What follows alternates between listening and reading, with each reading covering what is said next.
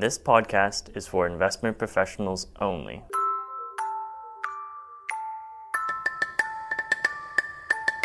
Hello. In early March, ChemChina, a giant state owned chemicals company, one of the largest industrials group in China, offered a jumbo sized bond issuance worth over $6 billion, the largest corporate bond sale by an Asian issuer so far this year. Now, was this a tantalizing investment or a risk to be avoided? On the surface, at least, ChemChina's environmental, social, and governance credentials are enough to put the fear of God into even a hardened investor. The company handles millions of tons of toxic discharge every year. It employs 100 160,000 staff to make and handle those chemicals and has to navigate tight regulation in a number of territories, not least its home turf. Enough to put you off? Well, with me today to explain why they weren't discouraged by that litany of dangers and to help us understand a bit better about how ESG considerations really work in the investment coalface are here in London, Mike Dolan, Director of Research, on the line from Shanghai, Alvin Cheng, Credit Analyst, and in Hong Kong, Brian Collins, Fixed Income Portfolio Manager. Welcome to you all, but Brian, I'll start with you as you're the person who ultimately made made the decision uh, to incorporate the ChemChina issuance in your portfolio. Um, I mean, broadly, uh, is ESG even a possible consideration um, in China? It's not something that leaps to uh, the forefront of, of, my mind, but that's that's perhaps my ignorance. Yeah, well, ESG is uh, still a relatively new concept for a lot of issuers and investors, for that matter, actually in this part of the world. But its its interest and I suppose the um, ensuring that it's it, it's a factor for, for a lot of investors is, is increasing rapidly and issuers are responding to it. I mean, you're right to some extent that for this particular issuer, ChemChina, you don't immediately think about that this is a ESG champion, but it's one whereby the concept of ESG investing in China is actually starting to become much, much more relevant. You know, we're seeing a significant investment from Chinese authorities, not just Chinese, but Indian and other regional powers in environmental remediation. So that could be uh, relating to uh, renewable energy, it could be environmental remediation for water treatment, for example. And uh, so we're seeing a lot more investment opportunities come up in that space.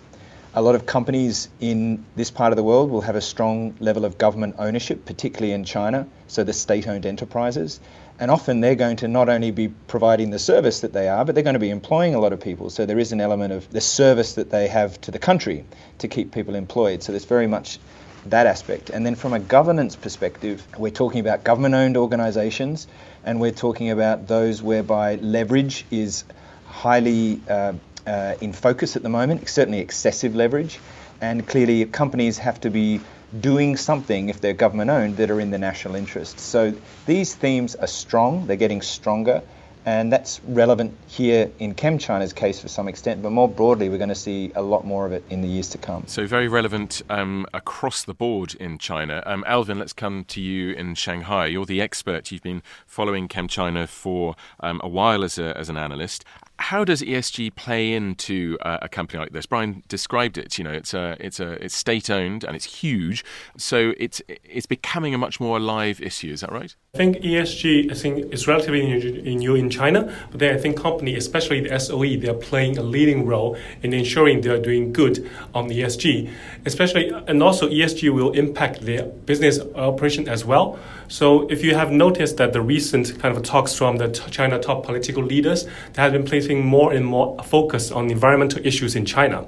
So for a company as big as ChemChina, if they violate some kind of environment emission standard, it's highly likely that operation will be suspended by government for that excessive emission. So they have to make sure that environmental, social, and governance issue are up to the standard required by the SASAC. So I think that's also related to, uh, to the ultimate financial return of the company and the performance of the company bond as well. And how do you engage with ChemChina on, on these topics? The interesting thing is actually ChemChina is one of the first batch of company they kind of continue to release a sustainable report on their website. So they continue to have the report as early as 2011, and now they have like each year they will have a sustainable report detail on their kind of efforts on each on on a different a part of the ESG. And also, we will also do some um, background check on how company whether they have kind of a some scandals on governments. Yeah, so that's probably the things I do on ChemChina when checking the ESG side. And is it becoming um, more of a live issue for you? Is it some? Is, is it becoming a more important uh, factor when you're considering companies? It's always been a part of the research work, as I mentioned, because the environmental issue, the social issue, and the governance issue can affect the operating result. But I do have the feeling that the investor, uh, especially from the Europe, they're getting more and more kind of requirement on specific ESG requirement on these companies. So we are intentionally paying more, paying more attention to the ESG aspect of these companies. So instead of it um, being driven by the investment performance aspect, which is what you, you talked about um, originally, that there's a more yeah. explicit requirement that um, you've, you've perhaps got to lay out various things at, at the request of investors. Yes, I, yes, it is. ChemChina has been on something of a, a buying spree, um, perhaps why it needs to, to raise this uh, this cash. It's bought companies like Pirelli, the um, Italian tire maker. It's bought uh, Syngenta, an agri-chemicals company. Also here with me in London is Mike Dolan, Director of Research. Um, now, you, you met the company when it was on the London leg of its roadshow, um, uh, trying to drum up interest in the, in the issuance. What were the discussions like when you talked to them? Yeah, that's correct. Um, they roadshowed in Asia first of all, then they came to uh, to Europe and the US, and I met them while they were in London. They were issuing uh, bonds in dollars and euros, so there was a wide investor appeal. Hence, they did the the global roadshow. You know, my angle, I guess, is that I followed Syngenta for a number of years. Um, Syngenta itself will be issuing bonds later this year.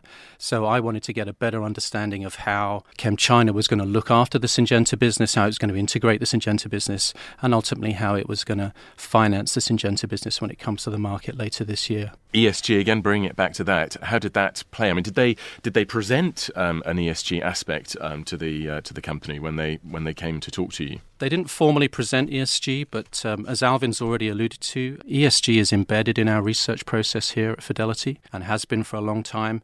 We've always focused on governance. Where it's appropriate, we've focused on the env- environmental angle and the social angle as well. And now it just seems to be, you know, it's under this this new um, uh, in vogue wrapper ESG. But we've always focused on that, and it's embedded in our process. I, you know, I think Syngenta is a good acquisition for ChemChina from an ESG perspective. You know, China has uh, 20% of the world's population, but only around 8% of the world's arable land. So it has a huge challenge in feeding its people. So there's a social angle there and there's also an environmental angle. And Syngenta's uh, suite of agrochemical uh, seeds and uh, and crop science will definitely help them in that process. Mm, so it sort of wraps the whole, all three of them in, the whole suite. I mean, both of you, Alvin as well, you, you, you gather this information and then um, the process is that you um, present it back to um, the team here at, uh, at Fidelity. So um, t- t- talk me through that because it wasn't just um, uh, Brian Collins, who's, um, of course, in Hong Kong, but uh, there were PMs, portfolio managers here in London as well. Yeah, I mean, as I, as, you know, as I say, we uh, you know we, we, we, we do our credit work, we present that back to the team, but ESG is part of that credit work. Uh, some portfolio managers are more focused on that than others, um, but it's it's definitely a very important part of our process. So, what are the sorts of questions that you're fielding around this? You know, what what is it? Uh, what is its governance like? What are the what are the social angles? Uh, is it doing damage to the environment? Uh, those kinds of questions. Alvin, you're part of this process as well. Uh, what are some of the questions that you get from uh, PMs? Not just Brian, of course, in um, Hong Kong, but um, there are portfolio managers dotted around the world. What are the, what are the questions they're firing at you around about a company like ChemChina? I think the general question, as Michael has also kind of described, is actually how the company does on ESG, and then actually the things actually I do is actually I will try to kind of gather as as much as information I can from the company on on on, on, on separate ESG and I do some research on how how things are kind of managed by ChemChina.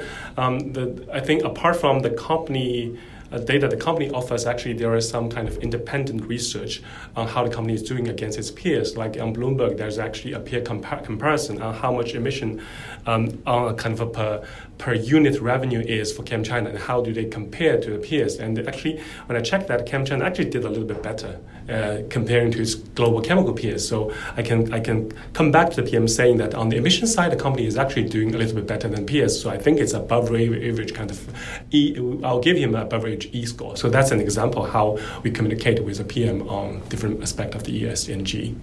And, and how much do you have to burrow down? How much um, engagement do you have to have with the company um, to answer some of the more probing questions from, from PMs? I think for all these Chinese company, um, ESG was also quite kind of new for them. So it's quite unusual. I mean, I mean for them to get company question on ESG, you can you can imagine that the company will only give you good information on ESG. They will say that perfect in ESG is up to our analysts kind of responsibility to discover is there anything, any red light in terms of ESG And uh, what, what the more interesting things that you managed to find out? One of the interesting I find out is actually the company, as Michael said, that they, uh, ChemChina is also one of the big makers of tires in China. And they think of tires as kind of tied to the fuel consumption by cars, right? And then actually they have been improving the technology in tires to kind of try to improve the efficiency of fuel, and that can indirectly improve like the, to reduce the fuel consumption, help to relieve the environment. So I think yeah, so I think there are kind of small parts of the company that actually are doing something good to the environment. So that's the reason, final reason that actually we uh, we jointly recommended uh, ChemChina as kind of uh, ESG compliant. Brian, um, coming to you as one of the the PMs uh, making a, a, a, judgment call on whether to put money in or not. How did you reach your your conclusion um, around ChemChina? Because of the jumbo deal nature, it meant that the uh, initial pricing for this particular deal was going to be attractive. And this is also one which had been worked or certainly, communicated with the investor base, and we had met them in here in Asia and in, in London, as mentioned before.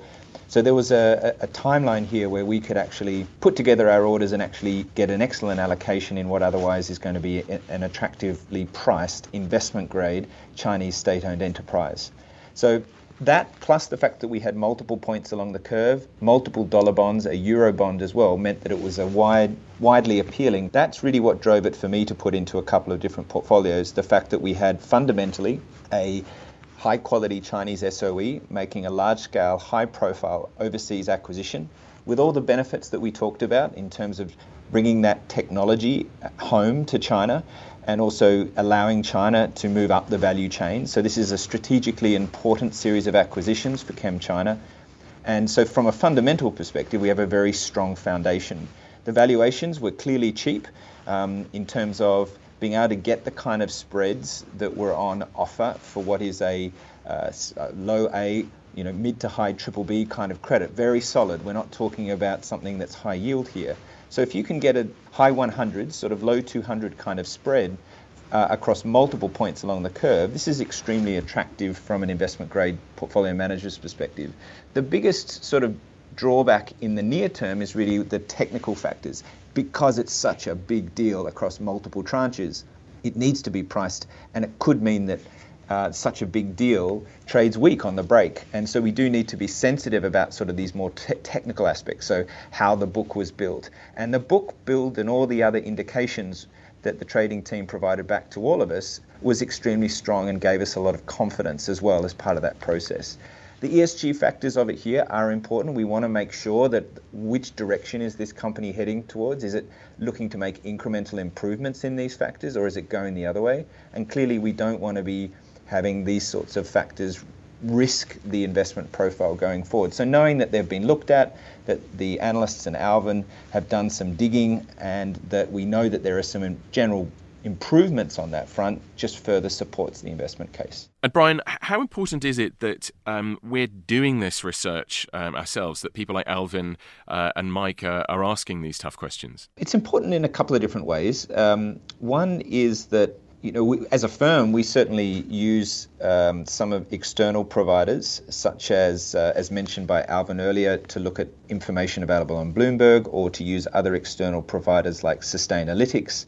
However, the, the coverage there is, is not complete. There's certainly large parts of the investment universe that we look at, especially when you come into EM and especially when you come into some of the parts of Asia like China and like ChemChina, where simply you don't have this third party uh, assessment about ESG, or there's no third party score. So, for all intents and purposes, we've got to ing- bring that into our research as we always have as part of that assessment.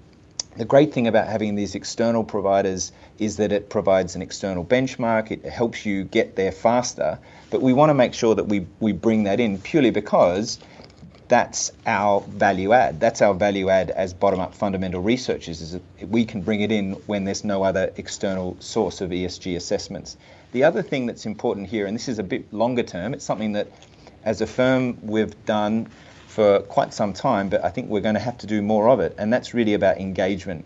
So, if, if for example, when we're having these conversations with companies like ChemChina or like others, and we're asking them more and more about these e, ES and G dynamics, we can actually start to help uh, through engagement, actually affecting some possible improvements, incremental perhaps, but nonetheless, if we're asking these questions, if we're trying to see what management are doing to improve on these various metrics, then that ultimately can also be a positive just through the sheer act of engagement um, as active investors. Uh, Alvin, you're nodding enthusiastically. Yeah, so I just want to chime in here, as Brian brightly put out, and I think the coverage for the EM companies, especially the companies in China, from external reports on ESG is very limited. So as a result, actually, we are starting to develop a separate project to focus on a scoring system for these companies, ESG, especially for the company like like ChemChina. Actually, in China, the current demand for ESG score probably is limited. But we can see a growing demand for that kind of uh, comment. So actually, we are developing sort of like a, a, a, kind of a question list or kind of a question sheet for companies. Actually, we are trying to score uh, our company on a separate score sheet, and that score should be different from the external providers like Bloomberg and Sustainalytics. And we hope that score, based on our fundamental research, will be more will be more reliable and a more kind of more just more just a kind of reflection of the, how the company actually did on ESG. A structured approach to help build that picture. Yes, exactly. Just one final point from me, really. Brian's comments around changing behavior is crucial, I think. You know, we at Fidelity, we've always focused on that from a governance perspective. We've always looked to, to get companies to behave better from a governance perspective. Why can't we do that on the environmental side and the social side as well? Can we? I think we can. You know, I don't think uh, we've met with an investor this year that hasn't wanted to discuss ESG and what we're doing on ESG and how important ESG is to our process. Absolutely. Great. Okay. Well, Mike Dolan, Director of Research, thank you very much. In Shanghai, thanks to Alvin Cheng, our credit analyst, and in Hong Kong to Brian Collins, a portfolio manager. I'm Richard Edgar. I hope you enjoyed this Fidelity podcast. Thanks very much indeed for listening. Goodbye. This podcast is for investment professionals only and should not be relied on by private investors.